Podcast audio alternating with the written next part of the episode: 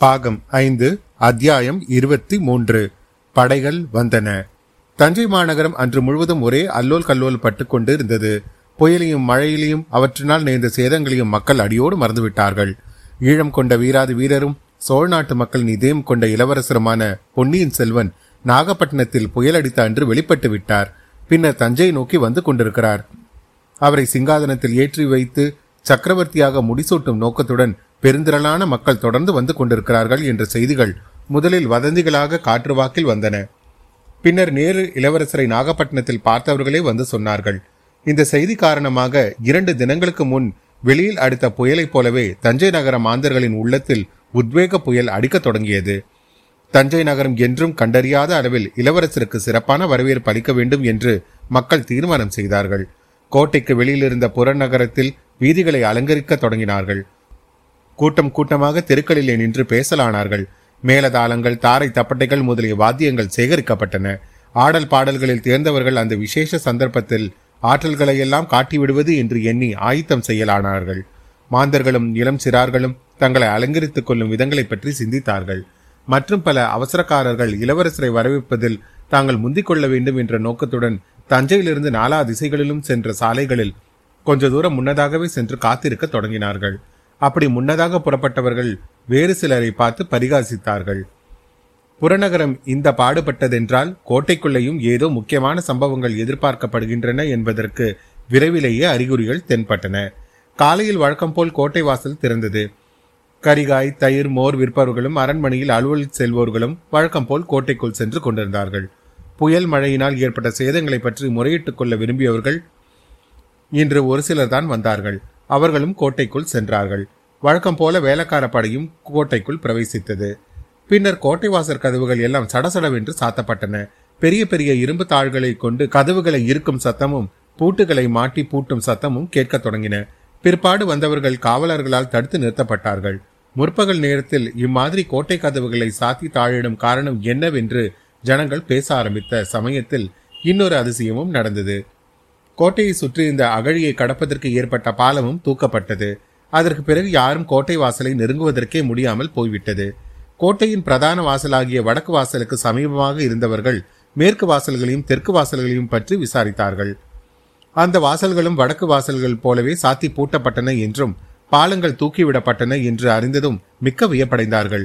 இது என்ன? யுத்தம் ஒன்றும் நடக்கப் போவதில்லையே பகைவர்களின் சைன்யங்கள் படையெடுத்து வருவதாக தெரியவில்லையே. அப்படி படையெடுத்து வருவதற்கு ஆற்றல் வாய்ந்த பகைவர்கள் வடக்கே தெற்கே மேற்கே கிழக்கே சமீப பிரதேசத்தில் இல்லையே. அப்படி ஒருவேளை வடக்கே இரட்டை மண்டத்திலிருந்து பகைவர்கள் திடீர் பாய்ச்சலில் வந்து விடுவதாக இருந்தாலும் கொள்ளிடத்தையும் காவேரியும் மற்றும் உள்ள நதிகளையும் தாண்டி இப்போது எப்படி வர முடியும்? அந்த மாநதிகளில் வெள்ளம் பூரண பிரவாகமாக அல்லவா போய்க் கொண்டிருக்கிறது? இவ்விதமெல்லாம் தஞ்சை கோட்டையின் புறநகரத்தில் வசித்த ஜனங்கள் பேசிக்கொண்டார்கள் ஒருவேளை பொன்னியின் செல்வரை கோட்டைக்குள் பிரவேசிக்காமல் தடுப்பதற்கு இந்த ஏற்பாடுகள் எல்லாம் செய்யப்படுகின்றனவோ என்று சிலர் கேள்விகளை போட்டுக்கொண்டு அப்படித்தான் இருக்க வேண்டும் என்று மறுமொழியும் கூறிக்கொண்டார்கள். இந்த வதந்தி பரவ பரவ நகர மாந்தர்களின் உத்வேகம் அதிகமாயிற்று. விஜயாலய சோழரின் வம்சத்தில் வழிவழியாக வந்த இளவரசரை கோட்டைக்குள்ளே வராமல் தடுப்பதற்கு இந்த பழுவேட்டரையர்கள் யார்?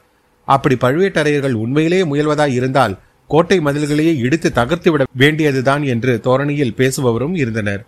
வதந்தி என்றும் மாயபூதம் எப்படி கிளம்புகின்றது? எப்படி அவ்வளவு விரைவில் பிரயாணம் செய்கின்றது? என்று யாராலும் கண்டுபிடிக்க முடியாத மர்மமான காரியம்தான். திடீரென்று இன்னொரு பயங்கரமான வதந்தி மக்களிடையே பரவத் தொடங்கியது. வெகு காலமாக எதிர்பார்க்கப்பட்டு வந்த சுந்தர சோழர் சக்கரவர்த்தியின் மரணம் நேர்ந்துவிட்டது என்பதுதான் அந்த வதந்தி. சக்கரவர்த்தி காலமாகி விட்டாராமே அது உண்மையா? என்று முதலில் கேட்டார்கள். அன்று அதிகாலையில் வால் நட்சத்திரம் ஒரு நிமிடம் ஜோதிமயமாக ஒளி வீசிவிட்டு பூமியை நோக்கி விழுந்து மறைந்ததை பார்த்தவர்கள் சிலர். அதையே அத்தாட்சியாக கொண்டு சுந்தர சோழர் காலமானதை ஊர்ஜிதம் செய்தார்கள். இது உண்மையாயின் மேலே என்ன நடக்கப் போகிறது? என்பது பற்றி கவலையுடன் விவாதிக்கப்பட்டதும் இயல்பே அல்லவா? ராஜ்ய உரிமை சம்பந்தமாக தகராறுகள் ஏற்படுமா? சிற்றரசர்கள் இரு கட்சியாக பிரிந்து நின்று சண்டையிடுவார்களா? இத்தகைய உள்நாட்டு சச்சரவுகள் காரணமாக சோழ சாம்ராஜ்யமே சின்னாபின்னமாகி விடுமா நூறு ஆண்டுகளாக தழைத்து ஓங்கி வளர்ந்த சாம்ராஜ்யத்தில் மீண்டும் பகைவர்களின் படைகள் உட்புகுமா? இவ்விதமெல்லாம் ஜனங்கள் பேசிக் கொண்டிருக்கும் போதே அதோ படை வருகிறது என்ற கூக்குரல் ஒன்று எழுந்தது. பலரும் அங்குமிங்கும் ஓடிச் சென்று பார்த்தார்கள். உயர்ந்த கட்டடங்களின் மீதும் உயரமான மரங்களின் மீதும் ஏறி பார்த்தார்கள். அவ்வாறு பார்த்தவர்கள் கண்ட காட்சி ஒரேடியாக வியப்பையும் திகப்பையும் அளிப்பதாக இருந்தது. தஞ்சையிலிருந்து மேற்கேயும் தென்மேற்கு திசையிலையும் புறப்பட்டு சென்ற மூன்று பெரிய சாலைகள் அக்காலத்தில் இருந்தன. ஒன்று கொடும்பாலூர் வழியாக ராமேஸ்வரம் போகும் சாலை. மற்றொன்று மதுரை வழியாக தென்பாண்டி நாட்டுக்கு செல்லும் சாலை. இன்னொன்று உறையூர் வழியாக கரூருக்கும் சேர நாட்டுக்கும் சென்ற நீண்ட அகண்ட சாலை. அன்று பிற்பகலில் மேற்கூறிய மூன்று சாலைகள் வழியாகவும் படைகள் அணிவகுத்து வந்து கொண்டிருந்தன. அவற்றின் முன்னால் வந்த அணிகள் கண்ணுக்கு தெரிந்தனவே தவிர பின்னால் அந்த அணிவரிசைகள் எங்கே முடிகின்றன என்பதே தெரியவில்லை. அவ்வாறு அப்படை வீரர்கள் அணிகள் பின்னால் பின்னால் தொடர்ந்து வந்து கொண்டே இருந்தன. நல்ல வேளையாக அப்படைகளின் முன்னணியில் பெரிய புலிகொடிகள் பறந்து கொண்டிருந்தபடியால் பகைவர்களின் படைகள் என்று சந்தேகிக்க இடம் ஏற்படவில்லை. சோழ சாம்ராஜ்யத்தின் சைனங்கள் தான் அவை. ஆனால் எதற்காக வருகின்றன? எங்கிருந்து வருகின்றன? இன்னும் சற்று நேரத்தில் அப்படைகள் நெருங்கி வரும்போது புலி உருவம் தாங்கிய கொடிகளில் சிறிய அளவில் பதிந்திருந்த இலைச்சனைகளும் கண்ணில் பட்டன. அவற்றிலிருந்து கொடும்பாலூர் தலைமைக்கு உட்பட்ட பராந்தக சோழ பெரும்படையும் தென்பாண்டி நாட்டிலிருந்து தெரிந்த கைகோலர் பெரும்படையும் ஈழத்து போரில் ஈடுபட்டிருந்த அருஞ்சய சோழ பெரும்படையும் சேர்ந்து வந்து கொண்டிருக்கிறது என்று தெரிய வந்தது இன்னும் சிறிது நேரத்துக்கெல்லாம் தென்திசை சேனாதிபதியான பூதி விக்ரமகேசரி மேற்கூறிய படைகளுடன் வந்து கொண்டிருக்கிறார்கள் என்பது தஞ்சை நகர மாந்தர்களுக்கு தெரிந்தே போய்விட்டது. இதிலிருந்து சைன்யங்கள் எதற்காக வருகின்றன என்பதை ஊகித்து உணர்வதும் எளிதாயிற்று. கொடும்பாலூர் பெரிய வேளாளரான பூதி விக்ரமகேசரி ஈழத்துப்பட்ட சிறிய வேளாளரின் திருமகளாகிய வானதியை பொன்னியின் செல்வருக்கு மனம் புரிந்து கொடுத்து அவரையே சோழ நாட்டு சிம்மாசனத்தில் ஏறி வைக்க விரும்புகிறார் என்பது சோழ நாட்டில் எல்லோருக்கும் தெரிந்திருந்த செய்தியே ஆகும். கிழக்கே இருந்து இளவரசர் அருள்மொழிவர்மன் பொதுஜனங்களின் ஆர்வாரத்துடன் அழைத்து வரப்படுவதும் மேற்கிருந்து சேனாதிபதி பூதி விக்ரமகேசரி மாபெரும் சைன்யத்துடன் அதே சமயத்தில் தஞ்சையை நோக்கி வருவதும் ஒன்றுக்கொன்று பொருத்தமாய் இருந்தன. பழுவேட்டரையர்களும் அவர்களுடன் தோழமை போன்ற சிற்றரசர்களும் மதுராந்தகருக்கு பட்டம் சூட்ட பிரயத்தனம் செய்கிறார்கள் என்பதை ஏற்கனவே மக்கள் அறிந்திருந்தார்கள். ஆதலின் அவர்களுடைய அன்புக்கு உகந்த அருள்மொழி செல்வரை சிங்காதனம் ஏற்றுவதற்காகவே கொடும்பாலூர் பூதி விக்ரம கேசரி தமக்கு உட்பட்ட மாபெரும் தென்திசை படைகளுடன் வருகிறார் என்று தஞ்சை நகர மக்கள் ஊகித்துக் கொண்டார்கள். இதனால் அவர்களுடைய உற்சாகம் மேலும் கரைபுரண்டு ஓடத் தொடங்கியது. சமுத்திரம் போல் பொங்கி வந்த படை வீரர்கள் அனைவரையும் வரவேற்று உபசரிக்கவும் விருந்து அளிக்கவும் அவர்கள் சித்தமாய் இருந்தார்கள் தஞ்சை நகரில் அக்காலத்தில் பல பெரிய வர்த்தக குழுவினர் நடத்திய சத்திரங்கள் இருந்தன. கொடும்பாலூர் மணிகிராமத்தார் திருப்புறம்புயம் வஞ்சலியர் உறையூர் தர்ம வணிகர் நானா தேதிசை ஆயிரத்து ஐநூற்று இருவர் ஆகிய வர்த்தக குழுவினர் நடத்திய சத்திரங்களில் அன்று பிற்பகலில் இருந்தே ஆயிரக்கணக்கானவர்களுக்கு உணவு அளிக்க ஏற்பாடுகள் நடந்து கொண்டிருந்தன. அதை அறிந்ததும் நகரமாந்தர்களின் உல்லாசம் அதிகமாகிவிட்டது. அங்கும் இங்கும் திரிவதும் கூடி கூடி பேசுவதுமாக இருந்தார்கள். அவர்களில் நூற்றுக்கு நூறு பேரும் அருள்மொழிவர்மனின் கட்சியை சேர்ந்தவர்களாக இருந்தபடியால் வரப்போகும் சம்பவங்களை பற்றி பேசுவதில் ஒளிவு மறைவு ஒன்றும் அவசியமாக கருதப்படவில்லை. படைவீரர்கள் தஞ்சை அணுகி வந்து ஆங்காங்கே கூடாரம் அடித்து முகாம் போடத் தொடங்கியதும் நகரமாந்தர்கள் அந்த முகாங்களுக்கே சென்று வீரர்களுடன் சல்லாபம் செய்ய தொடங்கிவிட்டார்கள். சூரியன் மறைந்து நன்றாக இருட்டுவதற்குள்ளே தஞ்சை நகரின் மூன்று பக்கங்களையும் சேனா வீரர்கள் சூழ்ந்து கொண்டு விட்டார்கள். நாலாவது பக்கத்தில் வடவாறு தஞ்சை கோட்டையொட்டி சென்றபடியாலும் வடவாற்றில் பெரும் வெள்ளம் போய்க் கொண்டிருந்தபடியாலும் அந்த பக்கம் வீரர்கள் போவதற்கு வசதியாக இல்லை. அதற்கு அவசியமும் இல்லை என்று கருதி விட்டு விட்டார்கள். தஞ்சை கோட்டையின் பிரதான வடக்கு வாசலை முன்னம் நாம் பார்த்திருக்கிறோம் அல்லவா? முதன் முதலாக நந்தினி தேவியை தொடர்ந்து வந்தியத்தேவன் கோட்டைக்குள் பிரவேசித்த வாசல் அதுவன்றே. அந்த கோட்டை வாசல் கண்ணுக்கு தெரியும்படியான இடத்தில் சேனாதிபதி பூதி விக்ரமகேசரியின் ஜாகை அமைக்கப்பட்டது. இருட்டி ஒரு ஜாமம் ஆன பிறகு சேனாதிபதி கோட்டையை சுற்றி பார்த்துவிட்டு தமது ஜாகைக்கு வந்து சேர்ந்தார். அவருக்கு முன்னாலேயே அங்கே ஏறக்குறைய நூறு பேர் வந்து சேர்ந்திருந்தார்கள்.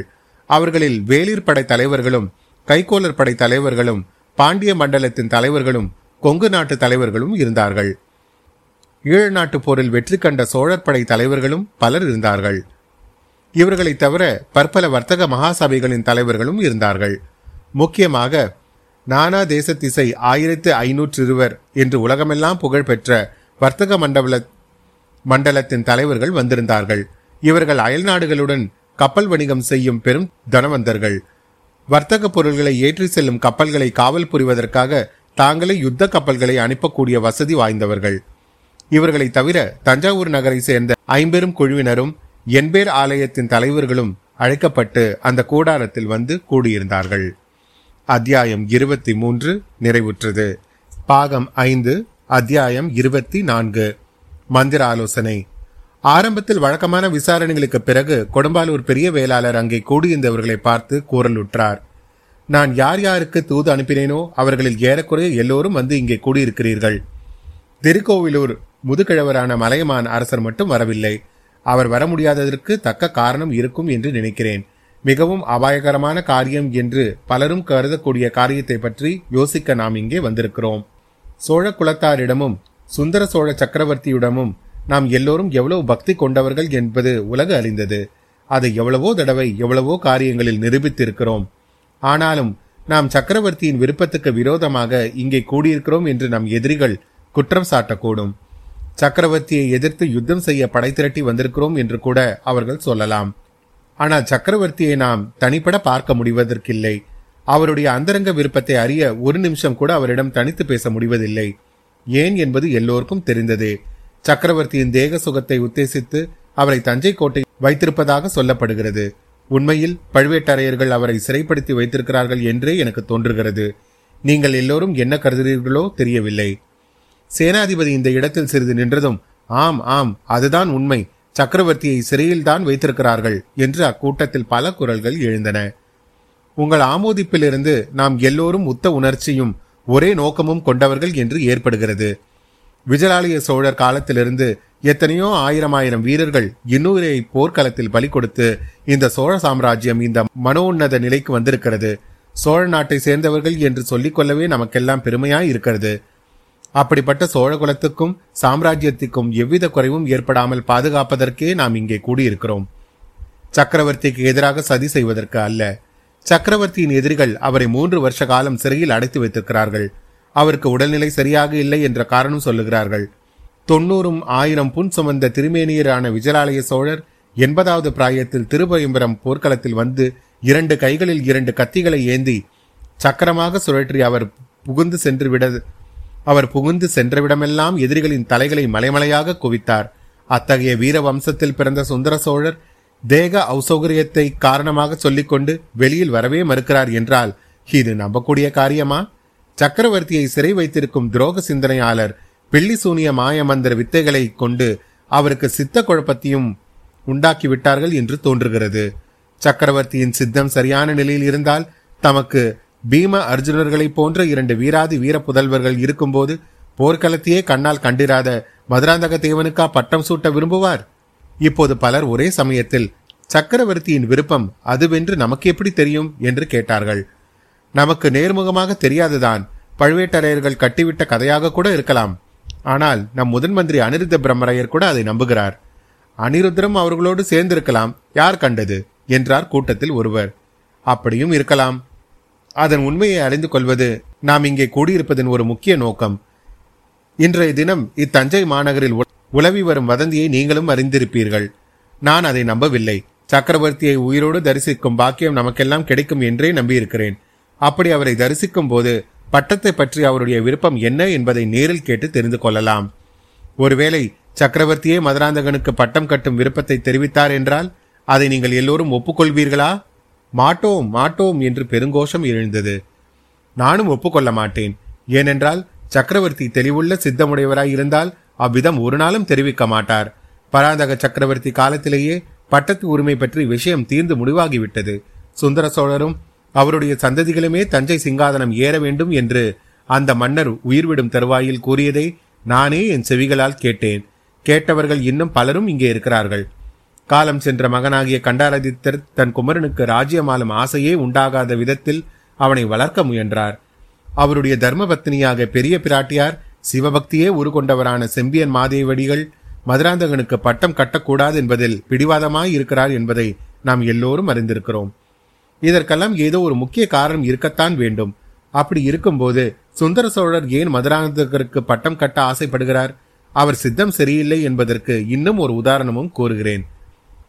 வீரபாண்டியனை கொன்று பாண்டிய சைன்யத்தை நிர்மூலம் செய்த பிறகு பாண்டியனுக்கு உதவி செய்ய முன்வந்த ஈழத்து அரசனை தண்டிப்பதற்காக என் சகோதரன் படையெடுத்து சென்றான். அவனுக்கு உதவியாக போதிய சைன்யங்களையும் தளவாடங்களையும் அனுப்ப தவறிவிட்டோம். அதனால் அவன் போர்க்களத்தில் வீரமரணம் எய்த நேர்ந்தது. சோழ நாட்டின் வீர புகழுக்கு நேர்ந்த இந்த கலங்கத்தை துடைத்துக் கொள்ளும் பொருட்டு நானும் பொன்னியின் செல்வரும் சென்றோம். ஈழத்து படைகளை நிர்மூலமாக்கினோம். அனுராதபுரத்தை கைப்பற்றினோம். பகிந்தனை மலைநாட்டுக்குள் ஓடி ஒழிந்து கொள்ள செய்தோம்.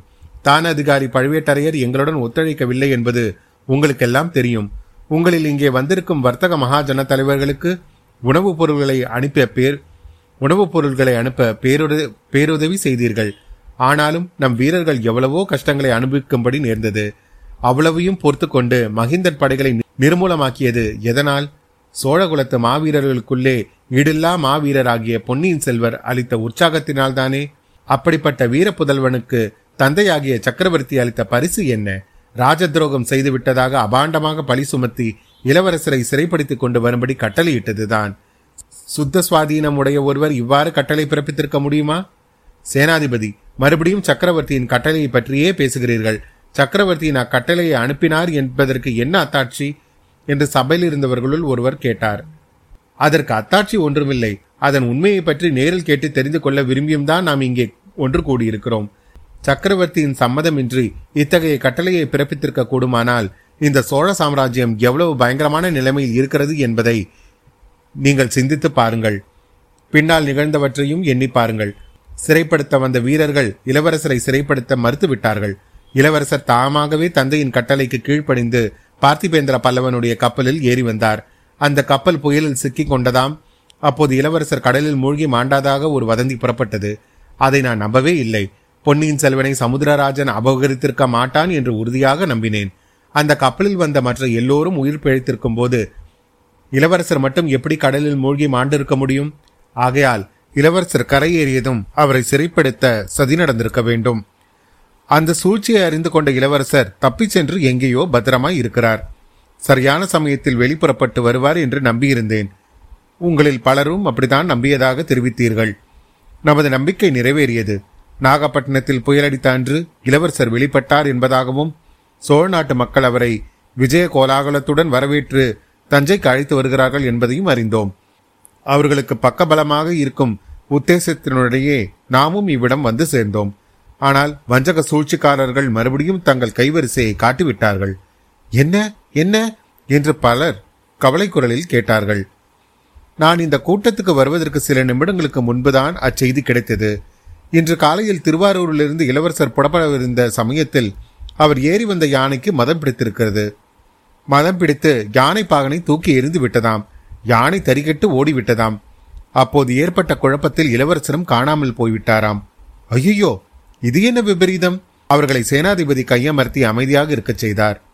செய்தியை முதலில் கேட்டதும் நானும் கலங்கித்தான் போனேன். ஒருவாறு சமாளித்துக் கொண்டுதான் இந்த கூட்டத்திற்கு வந்து சேர்ந்தேன். இளவரசர் அருள்மொழிவர்மர் போர்முனையில் எத்தகைய நிகரில்லாத வீரமுடையவரோ அப்படி அறிவாற்றலிலும் நிகழ்ந்தவர். வஞ்சகர்களின் சூழ்ச்சி வலையில் அவ்வளவு சுலபமாக அகப்பட்டு கொண்டு விட மாட்டார். சீக்கிரத்தில் அவரை பற்றி நல்ல செய்தி ஏதேனும் கிடைக்கும் என்று எதிர்பார்த்து கொண்டிருக்கிறேன். அதற்கிடையில் நாம் என்ன செய்ய வேண்டும்? இந்த இக்கட்டான நிலைமையில் எப்படி நடந்து கொள்ள வேண்டும் என்பதை பற்றி உங்கள் அபிப்பிராயங்களை தெரிந்து கொள்ள விரும்புகிறேன். இவ்விதம் சேனாதிபதி தாம் சொல்ல வேண்டியதை சொல்லி முடித்ததும் மற்றவர்கள் தங்கள் கருத்துக்களை தெரிவித்தார்கள். அவர்களுடைய கருத்துக்களில் முக்கியமான விஷயங்களில் ஏறக்குறைய ஒரே மாதிரியாக இருந்தன. அங்கே உள்ளவர்களின் பிரதிநிதிகள் நாளைய தினம் சக்கரவர்த்தியை நேரில் சந்தித்து பேச வசதி கோர வேண்டும் என்றும் அதற்கு வாய்ப்பு கிடைத்தால் சக்கரவர்த்தியிடம் மதுராந்தக சோழன் சிங்காதனம் ஏறுவதை தாங்கள் விரும்பவில்லை என்று தெளிவாக தெரிவித்து விட வேண்டும் என்று பலர் கூறினார்கள். ஒன்று பழுவேட்டரையர்களுடைய சர்வாதிகார பதவிகளிலிருந்து சக்கரவர்த்தி அவர்களை நீக்கிவிட வேண்டும். அல்லது சக்கரவர்த்தி தஞ்சாவூரை விட்டு பழையாறைக்கு போய்விட வேண்டும் என்று இன்னும் சிலர் வற்புறுத்தினார்கள். ஆதித்த கரிகாலருக்கு ஏற்கனவே யுவராஜ்ய பட்டாபிஷேகம் ஆகியிருப்பதால் அவரே அடுத்து பட்டத்துக்கு உரியவர். அவராக பட்டம் வேண்டாம் என்று மறுதளித்தால் அதன்படி சிங்காதனத்துக்கு உரிமையாளர் அருள்மொழிவர்மர் தான் இதை சந்தேகத்துக்கு இடம் வையாமல் சக்கரவர்த்தியிடம் தெரிவித்து அவரையும் ஒப்புவிக்க செய்ய வேண்டும் என்றார்கள். வேறு சிலர் சக்கரவர்த்தியை சந்திப்பதற்கே வாய்ப்பு கிடைக்காவிட்டால் கோட்டை கதவுகளை திறப்பதற்கு மறுத்தால் கோட்டையை முற்றுகையிட வேண்டியதுதான் என்று சிலர் சொன்னார்கள். முற்றுகை எதற்காக? உடனடியாக கோட்டை கதவுகளையும் மதில்களையும் தகர்க்கும்படியான வீரர்களை ஏவ வேண்டியதுதான் என்று சிலர் கூறினார்கள். இளவரசரை பற்றி செய்து வரும் வரையில் காத்திருப்பது நல்லது என்றும் ஆதித்த கரிகாலருக்கு ஆள் அனுப்பி அவரையும் தெரிவித்துக் கொள்ள வேண்டும் என்றும் சிலர் கருதினார்கள். அதற்கெல்லாம் காத்திருப்பதில் என்ன பயன்? பழுவேட்டரையர்களின் ஆதிக்கத்தில் உள்ள சுந்தர சோழர் பெரும்படை கொள்ளிடத்துக்கு அக்கறையில் மழநாட்டிலிருந்து வருகிறது. தற்சமயம் கொள்ளிடத்திலும் மற்ற நதிகளிலும் பெருவெள்ளம் போவதால் அப்படைகள் இங்கு வர முடியாது. ஆகையால் கோட்டையை தகர்த்து சக்கரவர்த்தியை பழுவேட்டரையர்களின் சிறையிலிருந்து மீட்பதற்கு இதுவே தக்க சமயம். என்று வற்புறுத்தினார்கள் மேலும் சிலர். இவ்வாறு விவாதம் நடந்து கொண்டிருக்கையில் கூடாரத்தின் வாசலில் காவல் புரிந்து கொண்டிருந்த வீரன் ஒருவன் அவசரமாக உள்ளே வந்து சேனாதிபதியின் காதில் ஏதோ கூறினான். அவர் கூட்டத்தினரை பார்த்து இதோ வந்து விடுகிறேன் சற்று பேசிக் கொண்டிருங்கள் என்று சொல்லிவிட்டு வெளியேறினார். அத்தியாயம் இருபத்தி நான்கு நிறைவுற்றது. மீண்டும் உங்களை அடுத்த அத்தியாயத்தில் சந்திக்கும் வரை உங்களிடமிருந்து விடைபெறுவது உங்கள் அசோக். நன்றி வணக்கம்.